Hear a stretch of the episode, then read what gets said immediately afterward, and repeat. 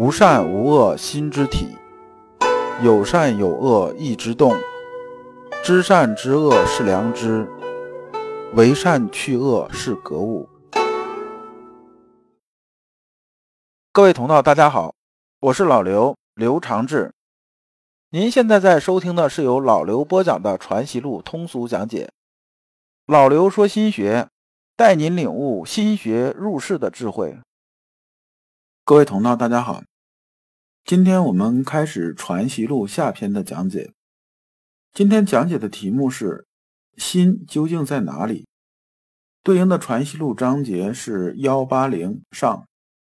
幺八零这一篇呢，相对来说呢是半长不短的，它里面讲的东西啊比较抽象，所以啊我们拆成三部分来讲。我们这一讲呢，还是带着问题来听。这个问题是：心是无处不在的吗？我们看《传习录》原文：正德乙亥，九川初见先生于龙江，先生于甘泉先生论格物之说。这一句啊，这里边信息量比较大。先说这个龙江是什么地方？这个龙江啊，不是现在这个龙江县，这个龙江指的是南京，指的是南京。那么这里边啊，牵扯到这么几个人物，一个是九川和甘泉先生。九川呢，之前我们讲过。这里啊，我再说一下，九川是谁呢？九川就是陈九川，号竹亭，后号明水，也就是明水先生。他是江西临川人。这个人呢，在嘉庆四十一年的时候去世，终年啊六十九岁，也是啊进士。他这个进士的时间呢是正德九年，呃，受到太常博士，就是这人呐水准还是蛮高的。后来啊，这个先生去世了之后啊，明水先生陈九川啊和邹守仪、欧阳崇一、聂豹，就是聂文蔚吧，他们这几个人呢，一起推动了江右王门的兴起，还是蛮厉害的。而这个人呢，非常正直。当时有这么一个典故啊，说这个武宗啊，当时南巡的时候就是胡折腾嘛，然后啊，陈九川啊和这么几个人呢，淑芬、夏良胜。万朝这么几个人呢，连续上书啊，跟武宗说说你这么干是不对的，你怎么样怎么样怎么样？武宗就非常不高兴，把他们几个人抓起来了，在午门前面罚跪了五昼夜，又打了几次廷杖，差点没把人打死，然后削职为民。当时啊，轰动一时啊。陈九川呢，后来有明水文集，这明水文集地位其实比较高。等到清朝修《四库全书》的时候，是把它存到里边的，所以这个地位还是蛮高的。因为我们知道《四库全书》这种书啊，不是说是什么都能收得进去的。那么甘泉先生是谁呢？甘泉先生啊，就是湛若水。湛若水啊，这人在明朝啊名气还是很大的。用后边这种规法讲，是著名哲学家、教育家、书法家。这人号甘泉，所以啊称为甘泉先生。这是广东增城人。弘历进士，庶吉士。那么当时啊，他和阳明先生的关系是什么样一个关系呢？大概是各立门户啊，讲的有些东西是不大一样的，有点类似于竞争对手这么个意思。王阳明啊，主要是讲致良知；詹若水呢，讲的什么呢？讲的是随处体认天理，认为无之所谓心者，体万物而不疑者也，故无内外。阳明之所谓心者，指腔子利而为言者也，故以无之说为外。这里边呢，就是后面呢，他们两个人讲啊，讲说对于心呢，究竟在什么地方这个分歧，讲的就这意思。就是说啊，詹若水说呀，说这个心呢是无处不在的，就是我一直到达的地方，我心就可以到那个地方。詹若水当时和阳明先生，他们两个在同时代是同时讲学的。然后各立门户，他们两个讲的东西啊，有些东西是不一样的。阳明先生主讲啊是致良知，湛若水主讲啊是随处体认天理。那么湛若水这个人呢，我们看他的那个功德言啊，这个三方面都有什么建树？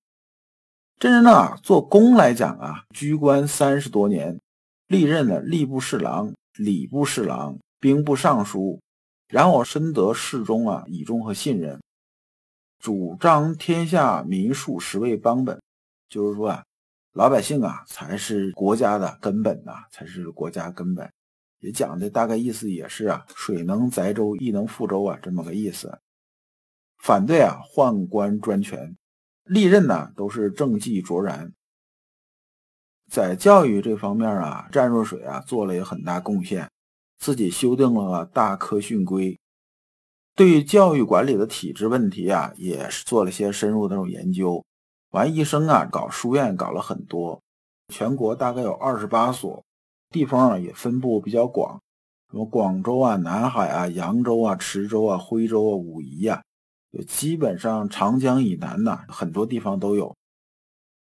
至于立言这种说法呢，他是对啊白沙学说啊进行扬弃。后来呢，讲学嘛和王阳明啊分庭抗礼啊，所以当时有说呢，明朝理学啊叫战王之学，就是看他俩基本上是对着来的，就说明啊詹若水这个实力还是比较 OK 的。当时啊詹若水的门徒啊达到四千多人的。因为那个时代不像现在啊，这四千多人就不是一个小数了。你想那时候读书人才多少啊，对不对？那么从德的角度来说呢，湛若水呢以孝道事母，以忠恕之道事君，无阿谀奉承之言，无取巧钻营之思，师道尊严，关心爱护自己的学生，这是后世啊对他的评价。所以这个人呢，其实做的也是非常不错的。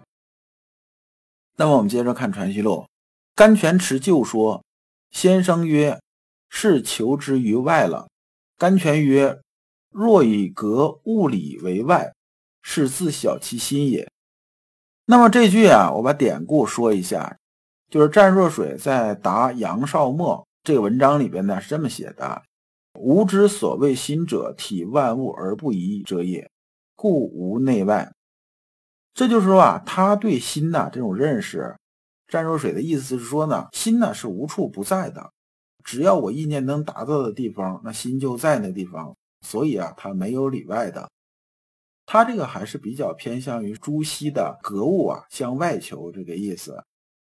而阳明先生啊讲的是什么？讲的是心呐在腔子里边，它不是在外面的。所以啊，他们两个这一点呢是不同的。所以说啊，甘泉说这个持旧说，这个旧说的意思啊，讲的就是这个。他讲的心呢无处不在，而先生说是求之于外了，讲的就是说你这个跟我这说的不是一回事儿。我觉得心呢是在腔子里头，根本就没有在外面。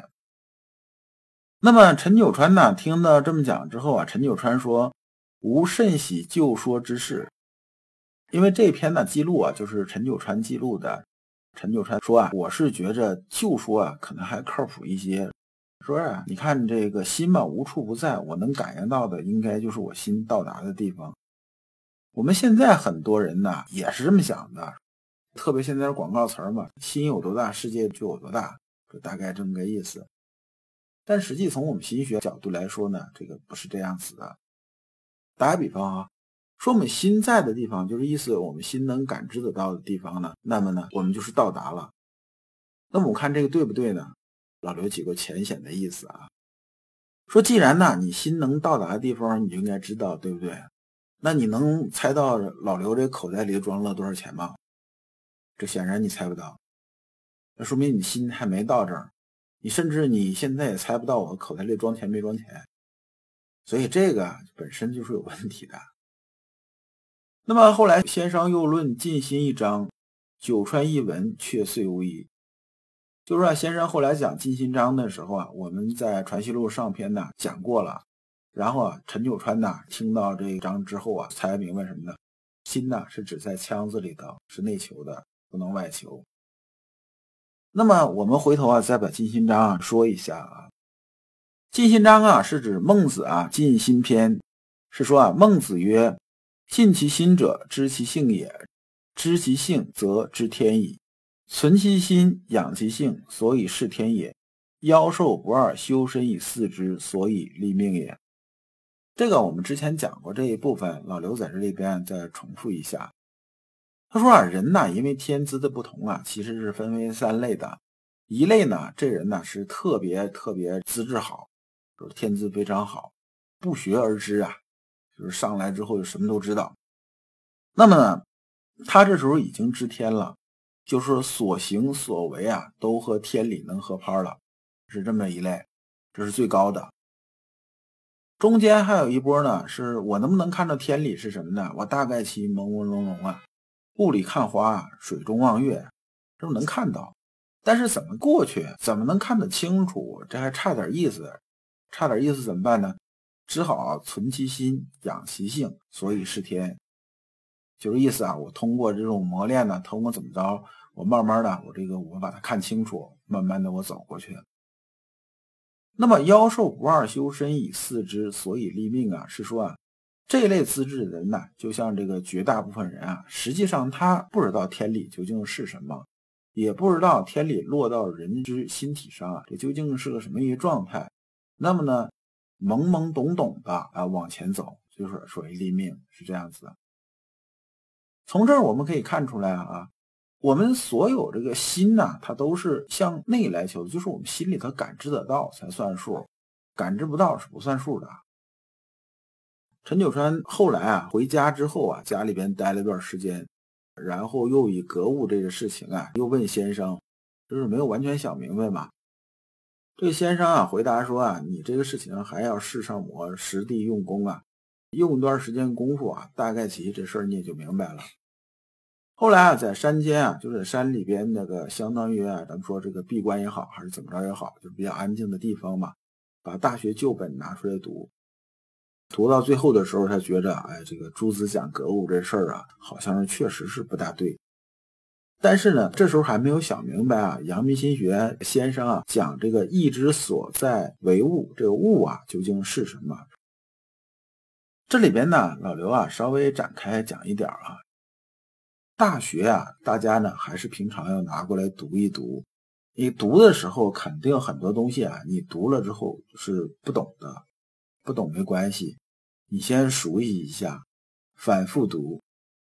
老刘在学习的时候，经常有这种感觉，就是有这么一句话、两句话呀，或者一个词、两个词，当时啊根本是不懂的，然后呢，突然某一天突然就懂了。那是因为什么？因为之前呢这个东西啊是读的比较熟了，到那个境界的时候，它突然就会有突破。但是你始终不读啊，每次都是去找这个事情啊，可能对我们呢这种修身来讲的话，可能就会慢一些啊。没事儿，反复读。大学这东西啊，没多少字的。那么再有呢，关于啊陈九川问先生啊这格物这事儿，先生没有正面回答，说但能实地用功，久当自是，就意思说你自己先体会着，我现在不能告诉你。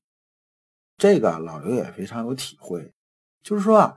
有些话，有些事儿啊，你修为没到那种程度的时候啊，这是真不好跟你讲，讲完容易误导。你比如说啊，孟子说：“言不必信，行不必果，唯义所在。”前面这个八个字啊，“言不必信”呢，就是说了话不一定算数啊，呃，行动呢也不一定果断呢。就是我答应你事儿之后，我可能拖着一段时间没做，怎么地的了。那对啊，这个有一定高度的人讲，就是说他心里头有意的人来讲的话呢，这个事情对不对呢？这事情确实是对，因为有些时候分事儿分时候。但这些话呢，你是不能对那些修为完全没有的人，你不能跟他这么讲，这么讲啊就容易啊把人带坏了。比如说这话呢，你就不能什么呢？你不能跟小孩来讲的，就是小孩这种这个十几岁还没懂事的时候，你就跟他讲说言不必信，行不必果。好嘛，他回头之后，他觉着骗人也是应该的嘛，说话不算数是这应该的。这孟子都这么说了，我们凭什么不这么干呢？对不对？那行不必果啊，我做事情也不需要果断呐，也不需要果决。这事情怎么样怎么样，反正孟子这么说。因为这时候他还没搞清楚啊，义是个什么东西，也搞不懂啊，为义所在究竟是什么样子。只有啊，他到一定高度的时候，哎，他能懂得。义的根本是什么？这时候你再跟他讲这个的时候啊，他就懂得啊，这是精权之道，这是两回事儿。这就是为什么有些时候啊，有些同道啊，或者是有一些初学者啊，私下里问老刘有些东西的时候呢，我往往只会说什么呢？说在你这个阶段，我给你这么讲，哎，你这么理解。但是呢，等你啊有一定进境之后啊，你可能就明白我这么说是有一定局限性的。如果你不知道如何进入心学殿堂，如果你在为人处事时经常左右为难，如果你在入世践行时经常茫然无措，那么你可以加老刘的微信。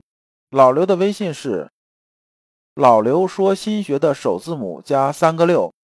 老刘为你答疑解惑，带你趟过晦涩的暗河，到达智慧的彼岸。那么这一讲啊，就讲完了。下一讲我们讲格致是诚意功夫。感谢诸君。